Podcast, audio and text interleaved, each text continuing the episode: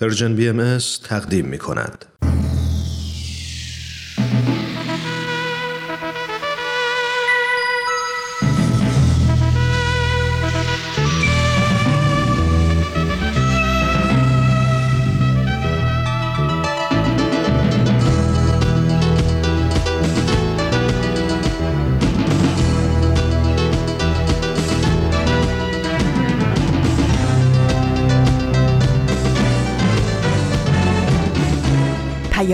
دوست. برنامه ای برای تفاهم و پیوند دلها.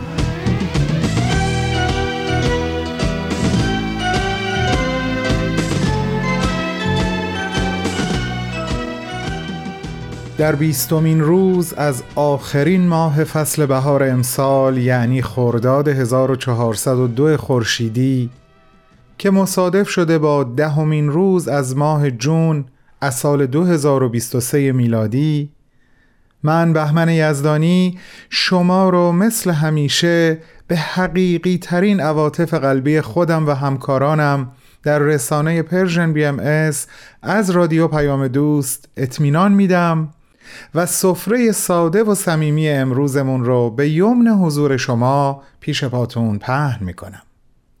بهتون خوش آمد میگم و عرض می‌کنم صفا آوردین. قدمتون به روی چشم. بفرمایین داخل خواهش می‌کنم. تا آخرین دقیقه این مهمانی شنیداری با من و ما همراه بمونین لطفا.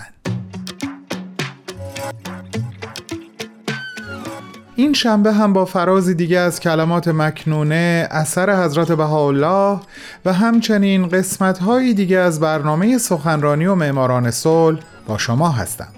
امیدوارم از شنیدنشون لذت ببرید. دوستان خوبم همونطور که می‌دونین در اوائل یک مسیر یک ساله هستیم و قرار قدمهای مستحکم و ماندگاری در این راه برداریم. با شما از کمپین داستان ما یکیست صحبت می‌کنم. امروز هم لابلای برنامه ها براتون از این کمپین خواهم گفت.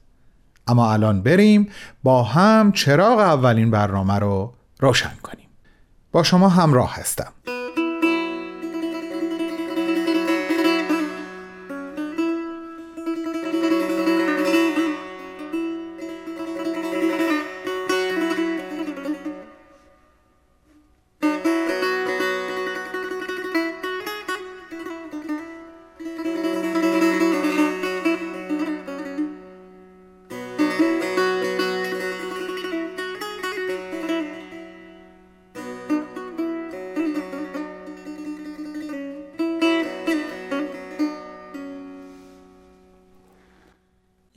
پسر ها.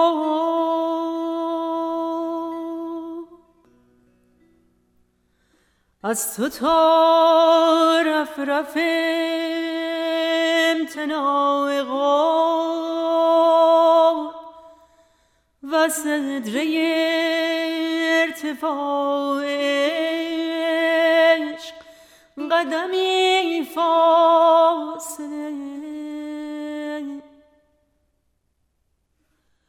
قدم اول بردار و قدم دیگر بر عالم قدم گذار و در سرادق خود وارد شد پس بشنو آنچه از قلم از نزول یا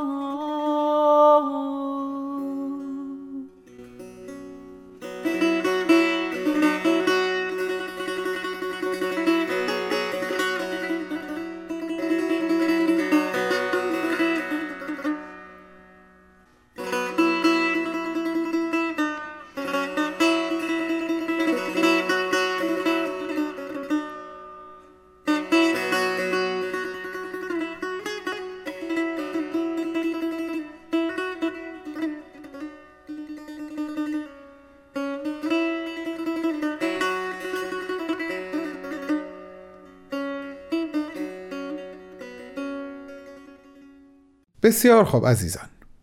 تا شروع برنامه بعدی کمی فرصت هست و من می‌خوام ازتون خواهش کنم همراه با من به چهل سال قبل سفر کنین. مرور آنچه که در اون سال و اون سالها در ایران عزیزمون رخ داد آسون نیست. اما همه ما به آگاهی ناشی از این مرور نیاز داریم تا شرایط امروز رو بهتر و عمیقتر درک بکنیم.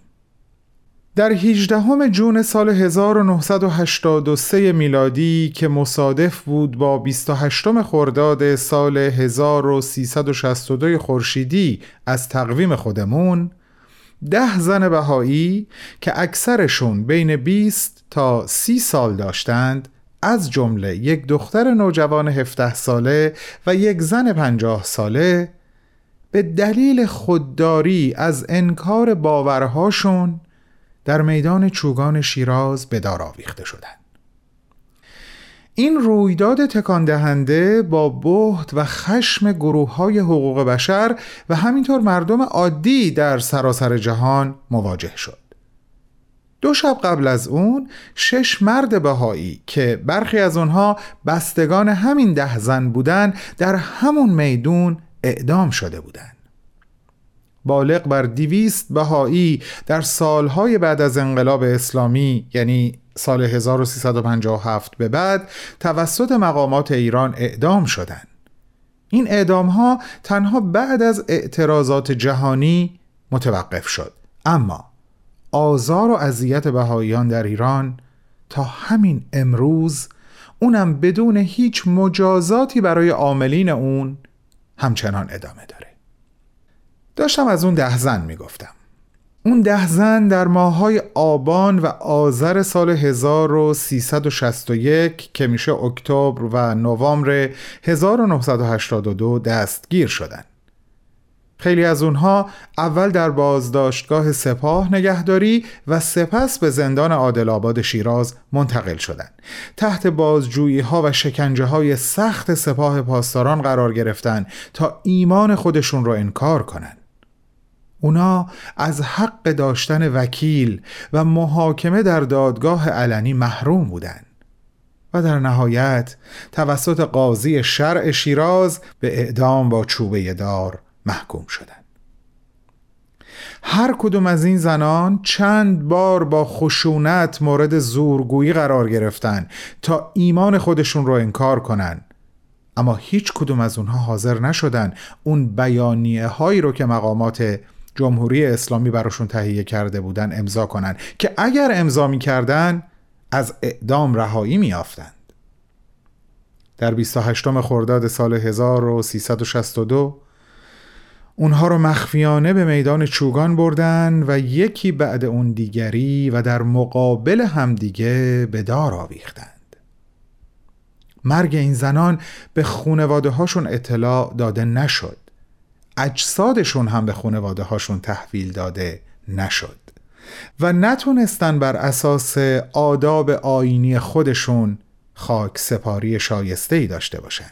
اینطور گمان میره که اونها توسط مقامات جمهوری اسلامی در قبرستان بهایان شیراز دفن شدن که البته بعدا تخریب و در سال 2014 میلادی 1393 شمسی به ساختمان فرهنگی و ورزشی تبدیل شد.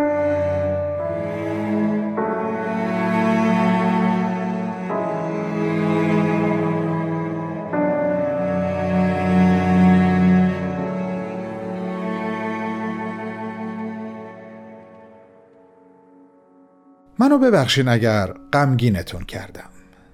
اما این کمپین و مرور این رخداد تاریخی قطعا هدفش غمگین کردن ما نیست.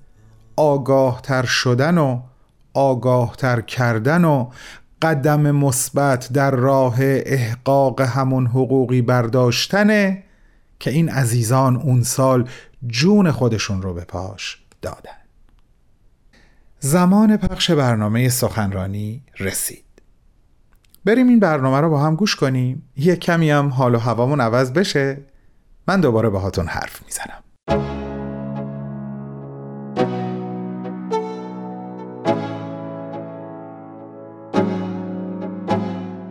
عزیزان علاقمند به برنامه سخنرانی امروز با پنجمین و در واقع آخرین بخش از گزیده سخنرانی آقای دکتر نادر سعیدی در خدمت شما هستم.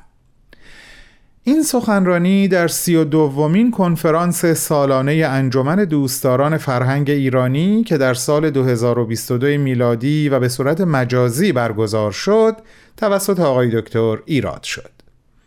عنوان این سخنرانی همونطور که هفته های قبل هم خدمتتون گفتم جهانبینی حضرت عبدالبهاست دکتر نادر سعیدی نویسنده هستند و همچنین استاد مطالعات بهایی بنیاد تسلیمی در دپارتمان زبانها و خاور نزدیک در دانشگاه کالیفرنیا در لس آنجلس امریکا. ایشون بالغ بر 25 سال هست که در زمینه جامعه شناسی تدریس می‌کنند بریم به استقبال این بخش از صحبت‌های آقای دکتر سعیدی.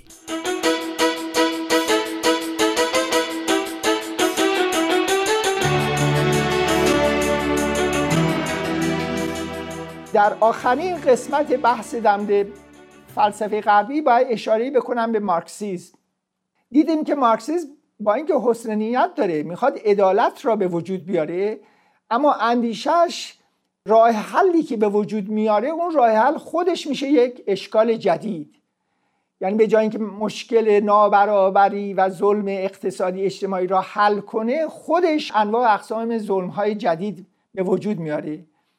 هم آزادی را از میان می‌بره و هم شکل های مختلف کنترل روابط انسانی را مطرح می‌کنه. حضرت عبدالبها در ارتباط با این مسائل صحبت می‌کنن از تعدیل معیشت. تعدیل معیشت. ببینید این مسئله خیلی عمیق است. تعدیل معیشت یعنی اینکه از نظر اقتصادی نابرابری های افراطی باید از بین بره. فقر باید از بین بره. ثروت های افراطی باید از بین برن. نابرابری باشه اما به طور متعادل. تعدیل یعنی اینه. نه تصاوی محضه و نه نابرابری افراطی. اما نکته جالب اینه که واژه تعدیل در معیشت که حضرت عبدالبابی کاملا تعدیل از لغت عدل میاد. یعنی از نظر حضرت عبدالمها تعدیل خود عدالت اجتماعی خود عدالت اقتصادی است. یکی از اشتباهات مارکسیسم این بوده که فکر می‌کرده که تحقق عدالت مستلزم اینه که همه در نتایج اقتصادی مساوی بشن.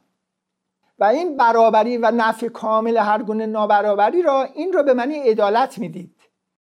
در حالی که عدالت مستلزم این هست که میان کار آدم ها خلاقیت انسان ها و پاداشی که می‌گیرن ارتباط باشه. خود مارکس نفی می‌کنه سرمایهداری رو چون می‌گوید که در سرمایهداری رابطه بین کار آدم ها و پاداششون نیست.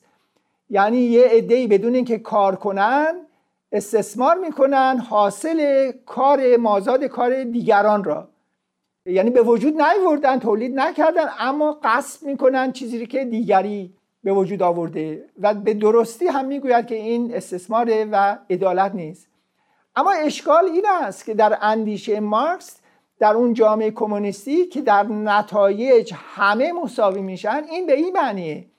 که کسی که کار نمی‌کنه خلاق نیست انضباط اخلاقی نداره این در حقیقت توجیه میشه که حاصل کار و زحمت کسی که خلاقه که زحمت می‌کشه که انضباط اخلاقی داره حاصل کار اون را بگیره. چون باید همه مساوی باشن.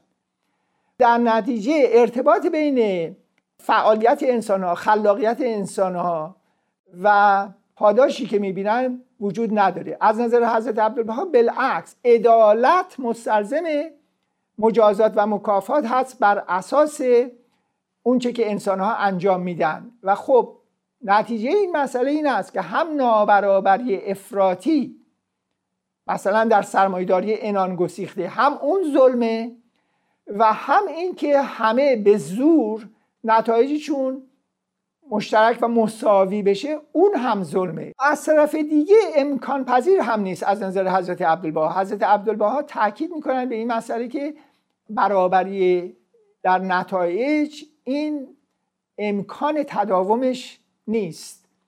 و ببینید مسئله این است که همونطور گفتن در تجربه های گوناگون ما چیزی که دیدیم این است که سرکوب دولت و نفی آزادی های بیشتر و بیشتر شد. به جای اینکه از میان بره علت این مسئله اینه که اینکه نتایج همه از نظر اقتصادی یکی بشه و حفظ این یکی بودن نتایج تنها در یک صورت امکان پذیر هست.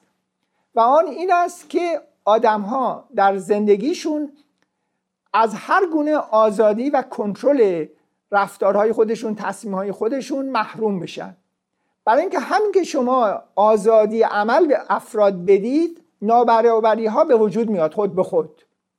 بنابراین برای اینکه جلوی ظهور هر نوع نابرابری رو بگیرید تنها راهش اینه که دولت جزئیات رفتار آدم ها را خصوصی آدم ها را کنترل کنه. و این به این معنی است که این تصاوی در نتایج نه تنها همطور که دیدیم عدالت نیست اصلا نفی عدالت یک نوع دیگر از استثماره بلکه علاوه بر اون مستلزم نفی هر نوع آزادی است. و البته اینها به این معنی است که اندیشه مارکسیستی با اینکه حسن نیت داره و در خیلی از انتقادهاش از بسیاری از نابرابری ها مطالب درستی داره بیان می‌کنه اما درمانی که ارائه می‌کنه به خاطر اون اندیشه ماتریالیستی خودش میشه یک بیماری و نوع جدیدی از ظلم و در نتیجه انحطاط انسان به هیته جنگل. حضرت عبدالبها برای اینکه این تعدیل در معیشت تحقق پیدا کنه تعالیم گوناگونی بیان می‌کنن که فرصت توجیهش نیست. مثلا بیان می‌کنن که درآمد کارگران اساسا فقط بر اساس دستمزد نباید باشه بلکه باید شریک باشن در سود و سهام شرکت هایی که درش کار می‌کنن. یا اینکه صحبت می‌کنن از مالیات منفی یعنی اگه کسی کار می‌کنه و زحمت می‌کشه اما حاصل درآمدش کافی نیست برای مخارجش باید این آدم مالیات منفی بده یعنی جامعه به او کمک کنه. اما کمک به کسی که داره کار می‌کنه چون اشتغال و کار کردن مقدس در دیانت باهایی و عبادته و بالعکس بتالت و کسالت و تنبلی و گدایی و اینها اینها به عنوان اینکه انسان از انسانیت خودش داره دور میشه و خودش رو به حد شی متنزل می‌کنه داره مطرح میشه و کاملا نفی میشه.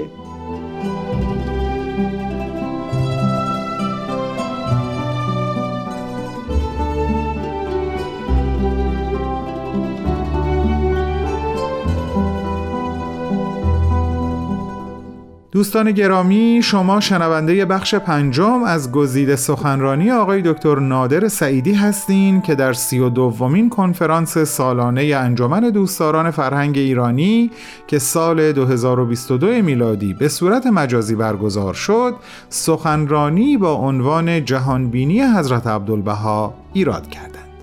بعد از چند لحظه کوتاه صحبت‌های آقای دکتر رو پی می‌گیریم.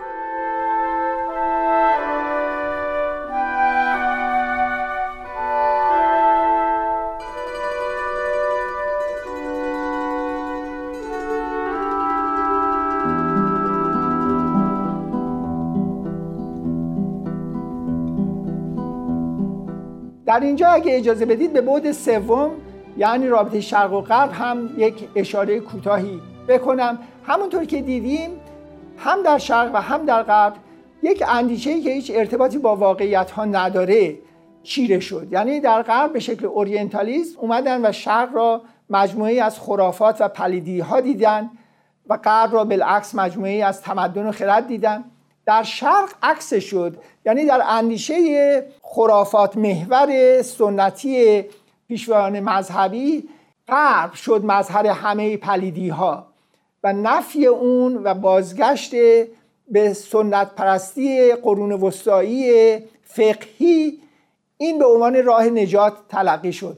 در قبل از انقلاب هم در دو دهه قبل از انقلاب اسلامی در ایران هم ما می‌بینیم که روشنفکران ایرانی به اسم نقد غرب زدگی چه در جلال آل احمد باشه چه در فردید باشه چه در شریعتی باشه همه اینها باز همون اندیشه سنتی رو دارن به شکل دیگری تکرار می‌کنن. یعنی غرب داره تقلیل پیدا می‌کنه به مظهر همه بدی ها که باید کاملا نف بشه و ما برگردیم به خودمون به سنت های خودمون سنت های خودمون هم تبدیل میشه به اسلام. اسلام هم بالمعال بدون اینکه بعضی از اینها بدونن تبدیل شد به بازگشت به یک سنت پرستی ارتجایی. و آنچه که در هر دو مشترک هست یک اندیشه است که حاکی از انواع اقسام تعصبات هست. در اندیشه حضرت عبدالبها بالعکس هم شرق هم غرب داره عناصر بسیار بسیار زیبا و مقدس هستند. هم شرق و هم غرب داره عناصر بسیار منفی هستند. تبعیض و ظلم و ستم و جهل و خرافات درشون حاکم هست. حالا چه نجات پرستی و استعمار باشه و نفی خدا باشه چه توجیه انواع اقسام ظلم ها و ستم ها به اسم خدا باشه اینها رو باید نفی کرد. اما اینکه در غرب حرکتی بود در جهت جدایی دین از سیاست در جهت حقوق بشر در جهت دموکراسی سیاسی و غیره در جهت بردباری مذهبی اینها چیزهای مثبتی هستند. عرفان شرقی و شعر ایرانی شعر عارفان ایرانی از بزرگترین مظاهر تمدن بشری است. بنابراین پیام حضرت عبدالبها نه غرب ستیزی نه شرق ستیزی بلکه بیان این هست که در هر دو چیزای مثبت هست در هر دو عناصر منفی هست. ما باید عناصر مثبت هر دو رو به مدد خرد و در چارچوب احترام و اعتقاد به تقدس همه نوع انسان بگیریم با هم هماهنگ کنیم. بنابراین اتحاد شرق و غرب هماهنگی شرق و غرب در چارچوب تقدس انسان ها مستلزم این میشه که ما در حقیقت یک نوع جدیدی از فرهنگ به وجود بیاریم که در اون هم شرق دستخوش دگرگونی میشه و هم غرب دستخوش دگرگونی میشه. یعنی باید هر دو در جهت فرهنگی که دیگه مبتنی بر منطق جنگل نیست بلکه مبتنی است بر منطق مهر و یگانگی مورد تحول قرار بگیرن. و در این مورد اتحاد شرق و غرب مورد تاکید قرار می‌گیره. می‌بینیم که حضرت عبدالبها در جهان بینی خودشون هم در شرق و هم در غرب همه عناصر گوناگون فکری را در حقیقت دستخوش یک انقلاب و تحول بنیادی کردن و دعوت ایشون به فراتر رفتن آزادی از منطق جنگل و ظهور انسان تولد انسان به عنوان انسان به عنوان صورت و مثال خدا به عنوان جوهری. روحانی مورد تاکید قرار می‌گیره. از توجه و دقت بینندگان عزیز سپاس گذاریم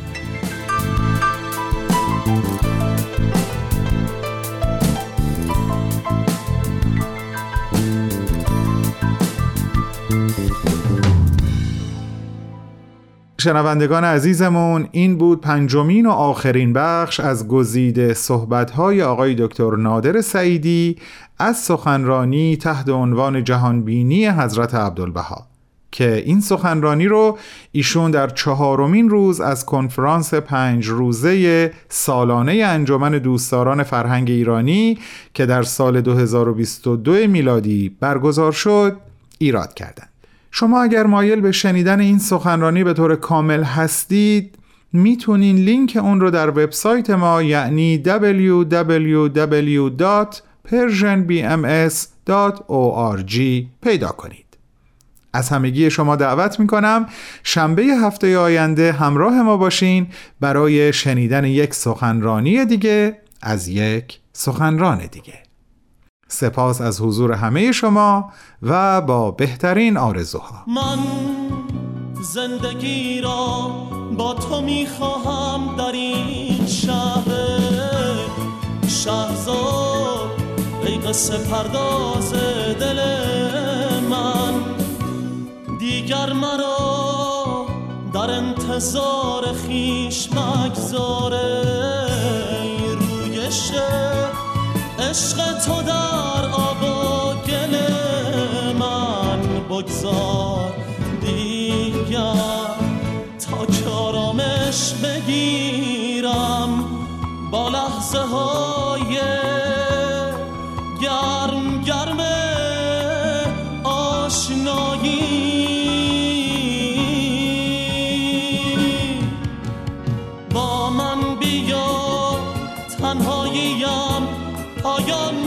پذیرد تا کی منو اندیشه تلخ جدایی؟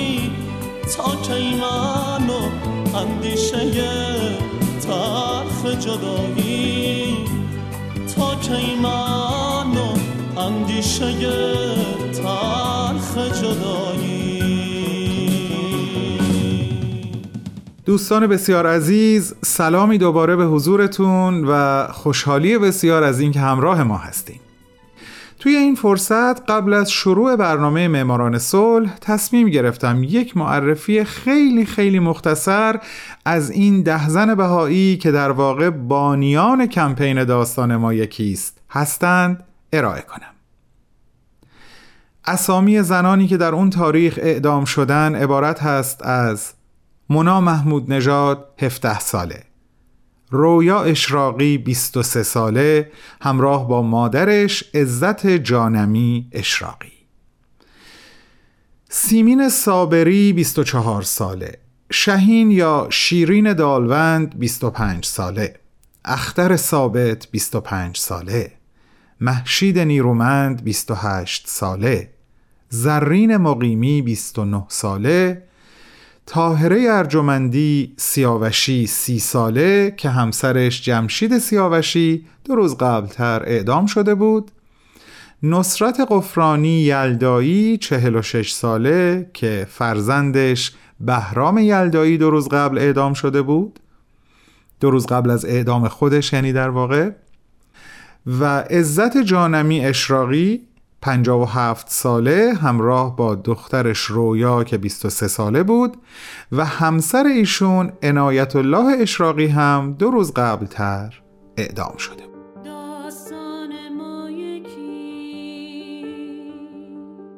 این عزیزان امروز به حسب ظاهر دیگه در کنار ما نیستند اما آرمانهاشون راهی که رفتن پایبندی به عهد و پیمانی که برای ایران و ایرانیان داشتن و ازش دست نکشیدن همه و همه با ما مونده و کماکان زنده و پویاست.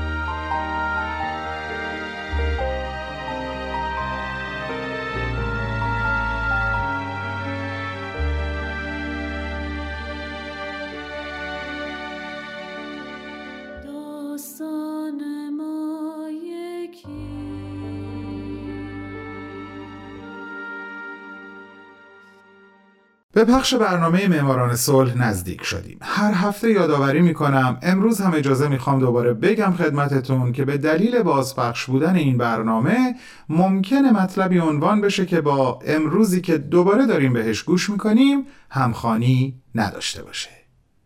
برنامه آماده شنیدنه. بفرمایین خواهش می‌کنم.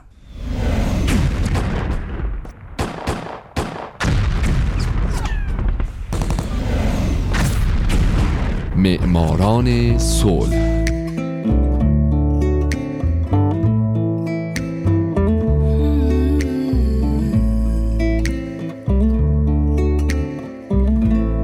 باعث افتخار ماست که شما شنونده رادیو پیام دوست هستید. لطفا به معماران صلح گوش بدین.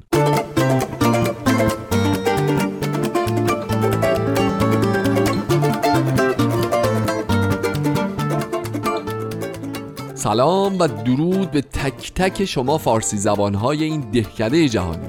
سلام به شمایی که برای رسیدن به جهانی بدون جنگ تلاش می‌کنید. درست مثل قهرمانهای این برنامه.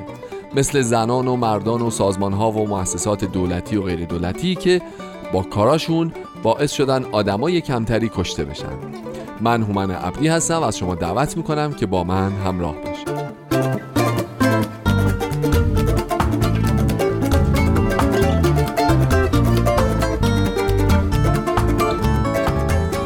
هفته سال 1997 جودی ویلیامز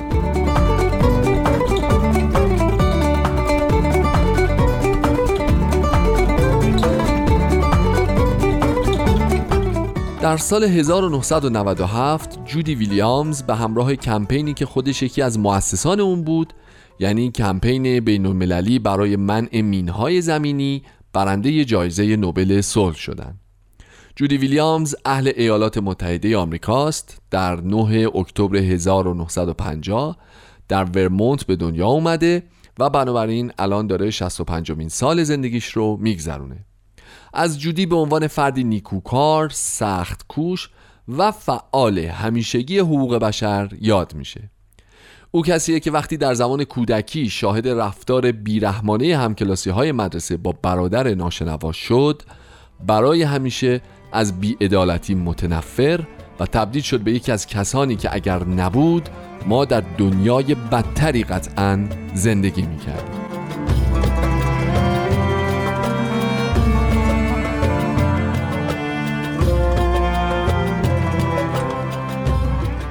بعد از دوران کودکی و نوجوانی جودی برای تحصیل به دانشگاه ورمونت و از اونجا به دانشگاه براتل برو رفت و مدرک کارشناسی ارشدش رو در زبانهای اسپانیایی و انگلیسی دریافت کرد.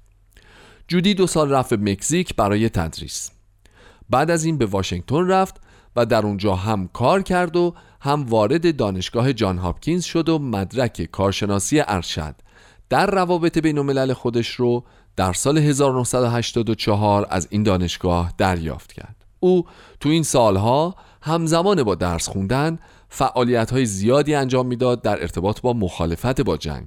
مثلا در خصوص دخالت آمریکا در جنگ های السالوادور اعلامیه پخش می‌کرد یا سخنرانی می‌کرد. همچنین او به عنوان مدیر سازمان کمک های پزشکی برای السالوادور خدمت می‌کرد و در تهیه اعضای مصنوعی برای کودکانی که بازو یا پاهای خودشون رو با این مینها از دست داده بودن فعالیت و همکاری داشت.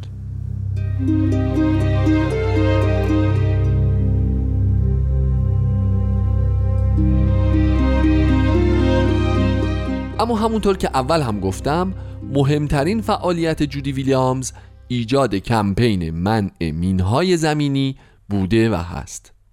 در سال 1991 بابی مولر رئیس بنیاد سربازان آمریکایی جنگ ویتنام به ویلیامز پیشنهاد داد که در فعالیت‌های جدید برای ممنوعیت مینهای زمینی در سراسر جهان شرکت بکنه.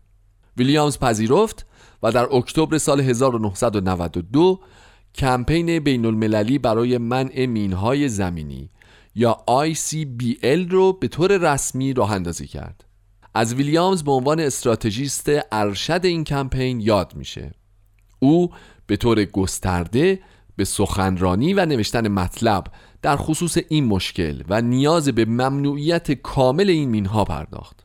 پس تا سال 1997 به لطف قدرت و استعدادش در سازماندهی و مدیریت حدود هزار سازمان مختلف در 60 کشور جهان از کمپین بین المللی منع مینهای زمینی حمایت کردند.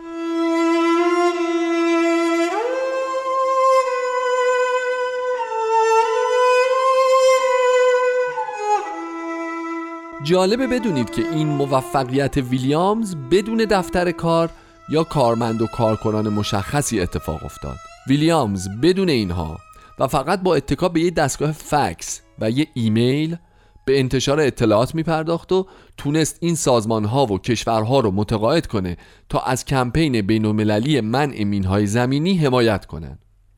معروفیت این کمپین زمانی حسابی زیاد شد که پرنسس دیانا هم به جمع منتقدین مینهای زمینی پیوست و در آخرین ماهای حیاتش با قربانیان انفجار مین در آنگولا و بوسنی دو کشوری که بیشترین و سنگینترین تلفات انفجار مین رو داشتن ملاقات کرد.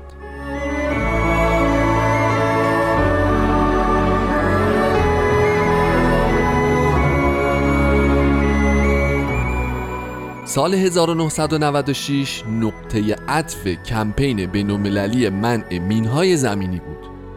تو این سال اجلاسی به میزبانی دولت کانادا به منظور به توافق رسیدن بر سر معاهده منع مینهای زمینی در جهان برگزار شد بعد تو اسلو توی کنفرانس دیپلماتیک در سال 1997 ویلیامز و کمپین ICBL تونستن با به امضا رسوندن یک معاهده بین المللی در زمینه منع مینهای زمینی با حمایت 122 کشور به هدف خودشون دست پیدا کنند.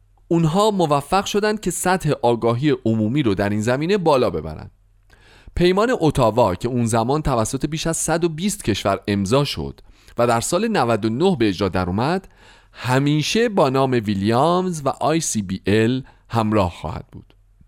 این پیمان استفاده، تولید، فروش و انبار کردن مینهای ضد نفر رو ممنوع کرد. ضمن اینکه این پیمان مقررات مربوط به پاکسازی این مینها رو مشخص و ارائه کمک های بشر دوستانه رو متعهد شده. تا به امروز بیش از 156 کشور جهان این پیمان رو امضا کردند. همین اتفاق باعث شد که ویلیامز و کمپینش سه هفته بعد برنده جایزه نوبل صلح بشن و به این ترتیب جودی ویلیامز تبدیل شد به سومین زن آمریکایی که موفق به دریافت این جایزه شده.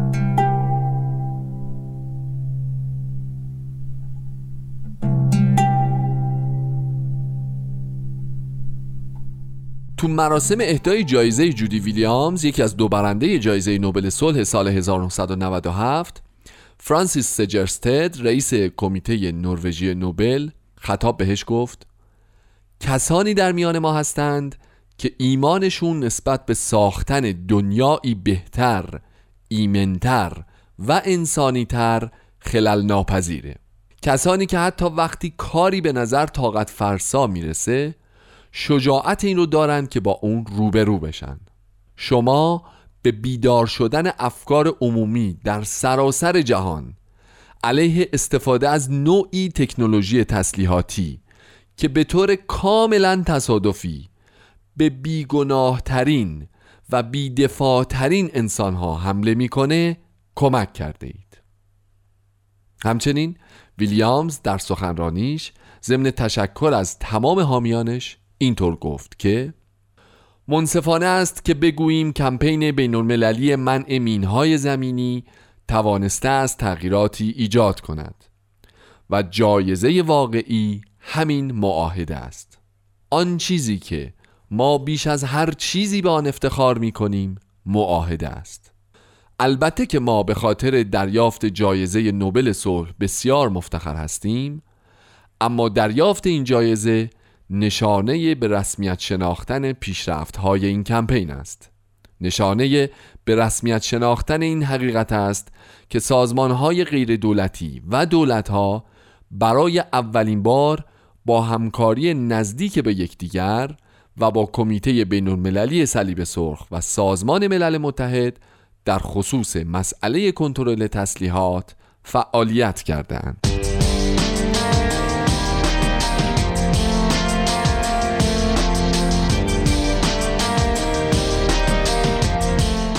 جودی ویلیامز البته بعد از دریافت جایزه نوبل صلح سال 97 همچنان به فعالیتاش ادامه داده. به عنوان مثال او در نوامبر سال 2004 بعد از مشورت با دو نفر از برندگان جایزه نوبل صلح یعنی خانم شیرین عبادی خودمون و مرحوم پروفسور وانگاری ماتایی از کنیا برای تأسیس انجمن زنان نوبلیست پیش قدم شد. این انجمن در ژانویه 2006 تأسیس شد و از بد و تأسیسش تا حالا ریاست او بر عهده جودی ویلیامز بوده بانیان این انجمن که 6 تن از زنان برنده جایزه نوبل صلح هستند با بهرهگیری از نفوذ و توانایی هاشون به دنبال حمایت از زنان سراسر سر جهان و برقراری صلح و عدالت و برابری هستند.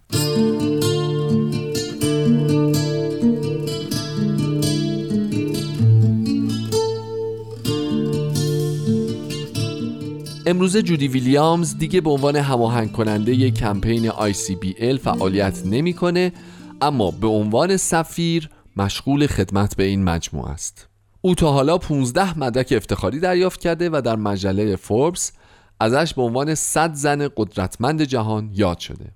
ضمن اینکه او از معدود زنانیه که تا حالا دو بار به عنوان زن سال از سوی مجله گلامور شناخته شده و اسمش رفته کنار اسم کسانی مثل هیلاری کلینتون، باربارا والترز و کیتی کوریک. ویلیامز به طور مستمر به نوشتن می‌پردازه و آثار شامل مقالاتی برای مجلات و روزنامه های عالم و کتاب های بسیار بسیار بیشماره و اما نکته آخری که دوست دارم در رابطه با خانم ویلیامز بگم اینه که همین چهار پنج ماه پیش کمپینی راه افتاد با نام تحصیل جرم نیست برای حمایت از بهاییان ایرانی که به خاطر عقیدهشون نمی‌تونن به تحصیل در دانشگاه های ایران بپردازن که خانم ویلیامز یکی از حامیان این کمپین بود.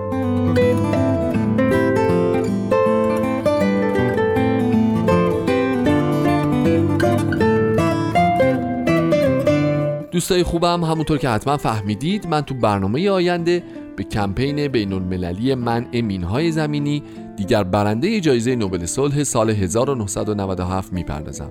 کمپینی که باعث شده تا حالا 156 هفت کشور به معاهده منع مینهای زمینی بپردازند. اما هنوز هستند کشورهایی که این معاهده رو امضا نکردند. از جمله آمریکا، هند و حتی ایران. من هومن عبدی هستم و امیدوارم شمایی که امروز یکی از شنوندگان برنامه بودید این کشورهای لجباز رو هم مجبور به امضای این پیمان نامه بکنید و به همین خاطر برنده جایزه نوبل صلح بشید. شاد باشید و خدا نگهدار.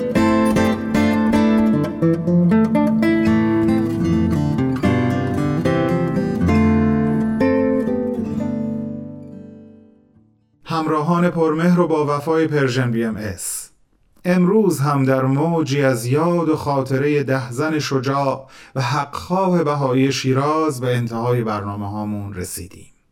و من از همین چند ثانیه باقی مونده می‌خوام استفاده بکنم و بگم پلتفرم های ما در فیسبوک، SoundCloud، پادکست، تلگرام، اینستاگرام، توییتر و یوتیوب همه و همه در اختیار شماست تا بهشون مراجعه کنین برنامه بشنوین برنامه ببینین مقاله بخونین و بعد از همه این کارها نظراتتون رو در ارتباط با اون چی که خوندین و دیدین و شنیدین با ما در میان بذارین.